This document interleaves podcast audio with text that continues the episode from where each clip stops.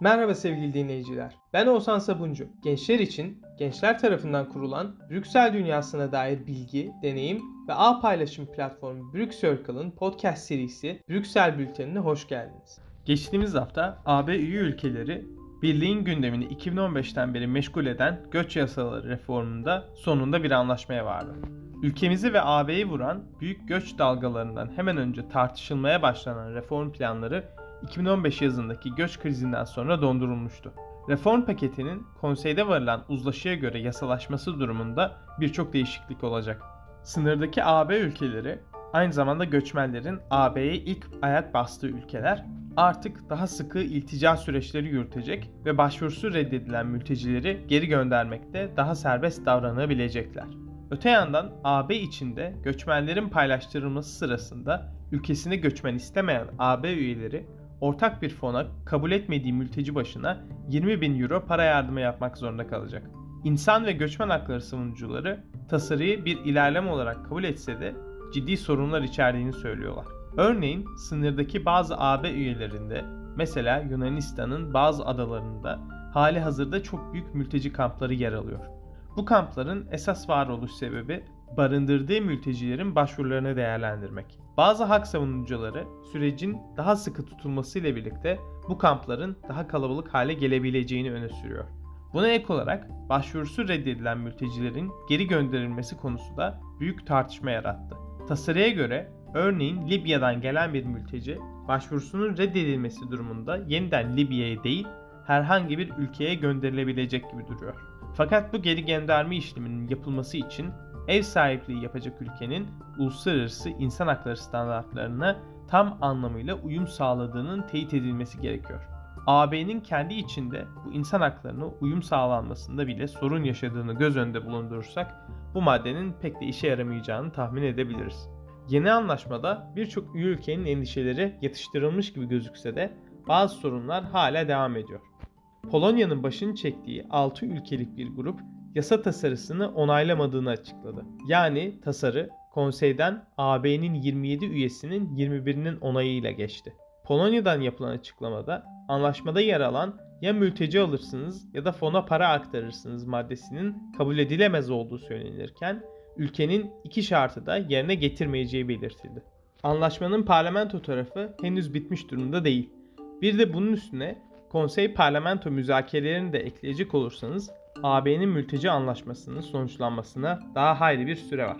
Tartışmalardan dolayı henüz sonuçlanması beklenmeyen başka bir süreç ise Qatargate skandalı ve ardından başlayan etik komite kurulması süreci.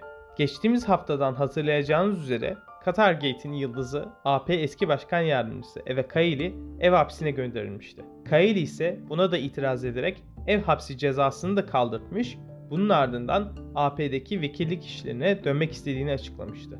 Henüz o konuda bir gelişme olmasa da Kairi bulduğu her fırsatta basına demeçler vererek yanlış yere hapse atıldığını ve masum olduğunu söylemeye devam ediyor.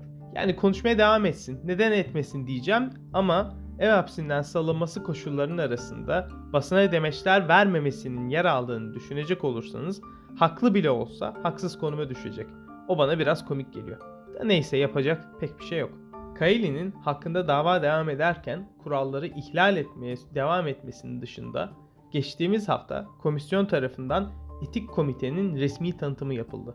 Fakat AP vekillerine soracak olursanız tanıtım yapılmasa daha iyi olurdu. Çünkü komisyonun teklifinde AB kurumlarını daha katı kurallara ve potansiyel yaptırımlara tabi tutacak hiçbir şey yok.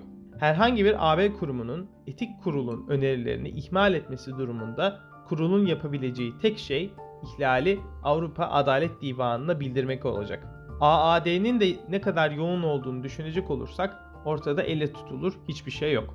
AB'nin yine kararsızlıklar ve uyuşmazlıklardan dolayı hareket etmekte güçlük çektiği başka bir alana geçecek olursak, Birliğin Rusya'ya yönelik 11. yaptırım paketi hala tamamlanmadı.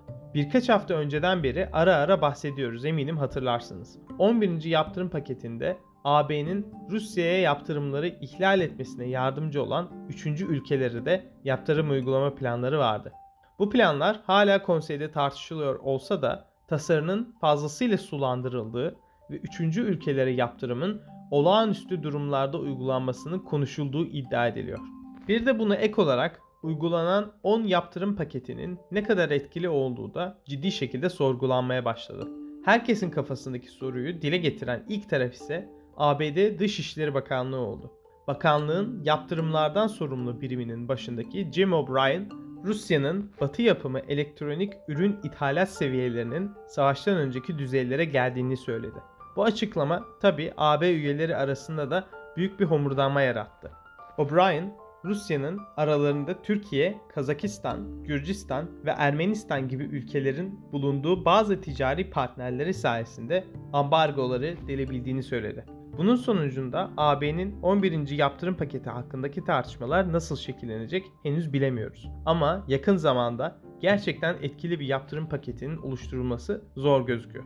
Rusya'dan bahsetmişken Ukrayna uzun süredir beklenen karşı saldırısına geçtiğimiz haftanın sonuna doğru başlamış gibi gözüküyor. Ukraynalı yetkililer karşı saldırının başladığına dair herhangi bir açıklama yapılmayacağını söylüyordu. Ancak gelişmeleri takip eden uzmanlar sınırdaki hareketlenmelerin sonucu karşı saldırının başlamış olabileceğini söylüyor. Bölgeden alınan bilgiler henüz sınırlı olmakla birlikte Ukrayna güçlerinin çok ciddi bir Rus direnişiyle karşı karşıya kaldığı ve NATO ülkelerinin tedarik ettiği zırhlı araçlardan bazı zayiatların olduğu iddialar arasında. Eminiz ki önümüzdeki hafta bu cepheden de daha fazla bilgi aktarma imkanımız olacak. Ancak bu haftalık Brüksel bülteninin böylelikle sonuna gelmiş bulunuyoruz. Önümüzdeki hafta yeniden bir araya gelene kadar Brüksel bülteni ve Brüksel takipte kalın. Hoşçakalın.